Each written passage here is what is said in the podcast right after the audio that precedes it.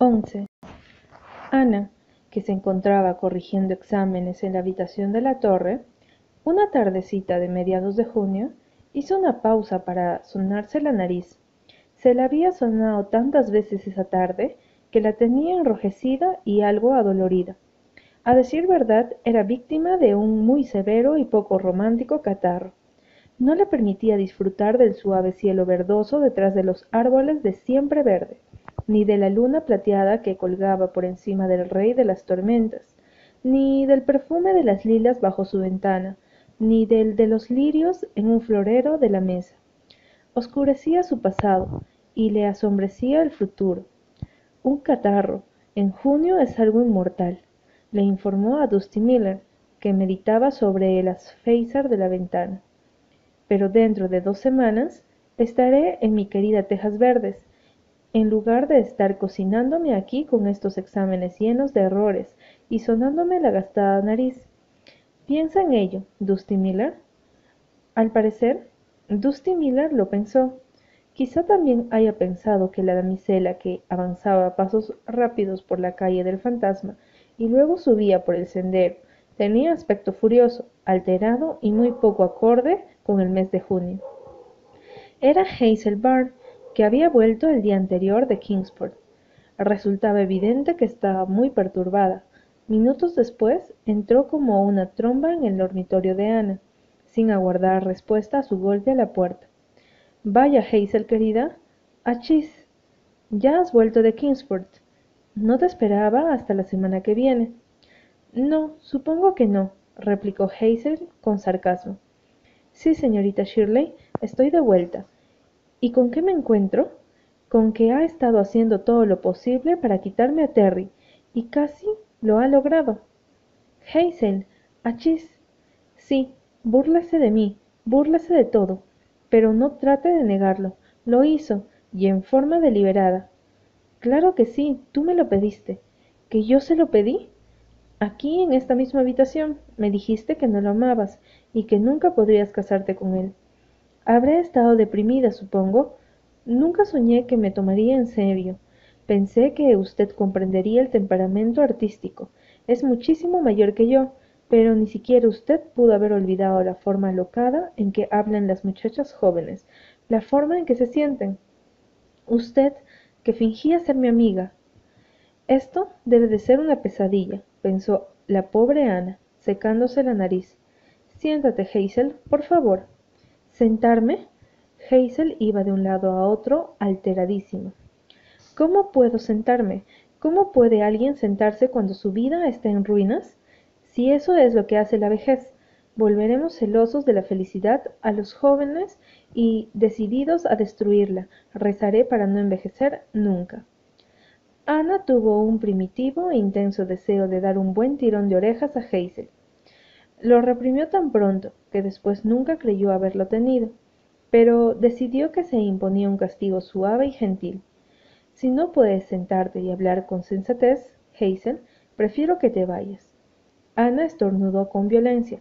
Tengo que trabajar. No me iré hasta decirle exactamente lo que pienso de usted. Si sé que la culpa es solamente mía, debí darme cuenta, de hecho. De hecho lo sabía.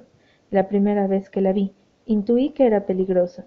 Ese cabello rojo y esos ojos verdes pero nunca soñé que llegaría al punto de crear problemas entre Terry y yo.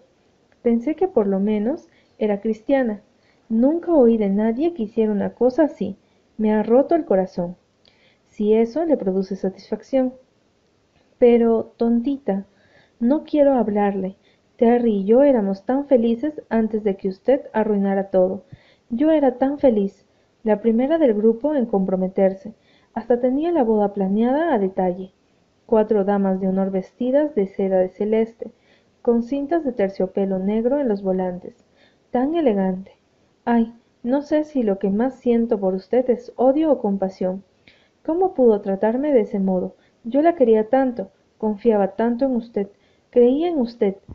A Hazel se le, se le quebró la voz y los ojos se le llenaron de lágrimas. La muchacha se dejó caer sobre una mecedora. No deben de quedarte muchos signos de exclamación, pensó Ana. Pero, no hay duda de que tu provisión de énfasis es inagotable. Mamá morirá de disgusto, sollozó Hazel. Estaba tan contenta, todos estaban tan contentos, para todos era el matrimonio ideal. Ay, ¿alguna vez volverá todo a ser como antes? Espera hasta la próxima noche de luna y prueba, dijo Ana con suavidad. Ah, sí, ríase, señorita Shirley, ríase de mi sufrimiento. Estoy segura que todo le resulta muy divertido, muy divertido. No sabe lo que significa sufrir. Es terrible, terrible. Ana echó una mirada al reloj y estornudó. Entonces no sufras, le aconsejó despiadadamente. Sí que sufriré. Mis sentimientos son muy profundos. Desde luego una persona insensible no sufriría, pero doy gracias porque puedo ser muchas cosas, pero no insensible. ¿Tiene alguna idea de lo que significa estar enamorada, señorita Shirley? verdadera, terrible, profunda y maravillosamente enamorada, y luego confiar en alguien y ser engañada, me fui a Kingsport tan feliz, enamorada de la vida y del mundo. Le pedí a Terry que fuera bueno con usted mientras yo no estaba, que no permitiera que se sintiera sola. Y anoche volví tan contenta. Entonces él me dijo que ya no me amaba, que era todo un error, un error, y que usted le había dicho que yo no lo quería, y que deseaba verme libre. Mis intenciones fueron honorables, objetó Ana riendo. Su pícaro sentido del humor había acudido a su rescate, y reía de sí misma tanto como de Hazel. No sé cómo hice para pasar la noche, exclamó Hazel, desesperada. La pasé caminando, y no sabe ni siquiera imagina lo que he tenido que pasar hoy. Tuve que quedarme sentada escuchando, escuchando a la gente hablar de cómo Terry se enamoró de usted, Sí, la gente los ha estado observando. Saben lo que yo no puedo comprender. Usted tenía su novio. ¿Por qué no pudo dejarme a mí el mío? ¿Qué tenía en contra de mí? ¿Por qué? ¿Por qué? No lo puedo entender. ¿Qué le hice yo a usted? Pienso, dijo Ana, perdiendo la paciencia, que tanto Terry como tú necesitan una buena paliza. Si no estuvieran demasiado ofuscada para escuchar las razones, no estoy enfadada, señorita Shirley, solo herida, terriblemente herida, dijo Hazel en voz nublada de lágrimas. Siento que he sido traicionada en todo, tanto en la amistad como en el amor. Bien, dicen que una vez que se nos ha roto el corazón, no sufrimos más. Espero que sea cierto, pero me temo que no será mi caso. ¿Y qué pasó con tu ambición, Hazel? ¿Y con el paciente millonario y la luna de miel en una mansión sobre el Mediterráneo? No sé de qué está hablando, señorita Shirley. No soy en absoluto ambiciosa como esas espantosas mujeres modernas. Mi ambición principal era ser una esposa feliz y formar un hogar feliz con mi marido. Era, era. Pensar que debo usar el pasado. Bien, no se puede confiar en nadie. Al menos aprendí eso. Qué lección tan amarga. Hazel se secó los ojos y Ana la nariz.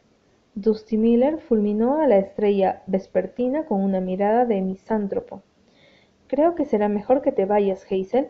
Estoy realmente muy ocupada y no veo que se vaya a ganar nada prolongando esta, esta conversación. Hazel fue hasta la puerta con aires de María, reina de Escocia, avanzando hacia el cadalso, y allí se volvió con movimientos teatrales. Adiós, señorita Shirley. La dejo con su conciencia. Ana, a solas con su conciencia, dejó la pluma, estornudó tres veces y se dedicó a elaborar un discurso.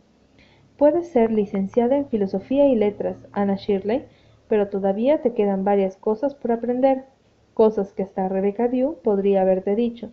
Es más, te las dijo. Sé sincera contigo misma, querida, y trágate la medicina como una dama valerosa. Admite que te dejaste llevar por las ponderaciones, Admite que te gustaba la adoración que te profesaba Hazel. Admite que te resultaba agradable ser idolatrada. Admite que te gustaba la idea de ser una especie de deus ex machina y salvar de su propia tontería a personas que no deseaban ser salvadas en absoluto. Y habiendo admitido todo esto, y sintiéndote más sabia, más triste y unos pocos miles de años más vieja, toma la pluma y procede a corregir los exámenes dejando sentado al pasar que Mira Pringle piensa que un serafín es un animal que abunda en África.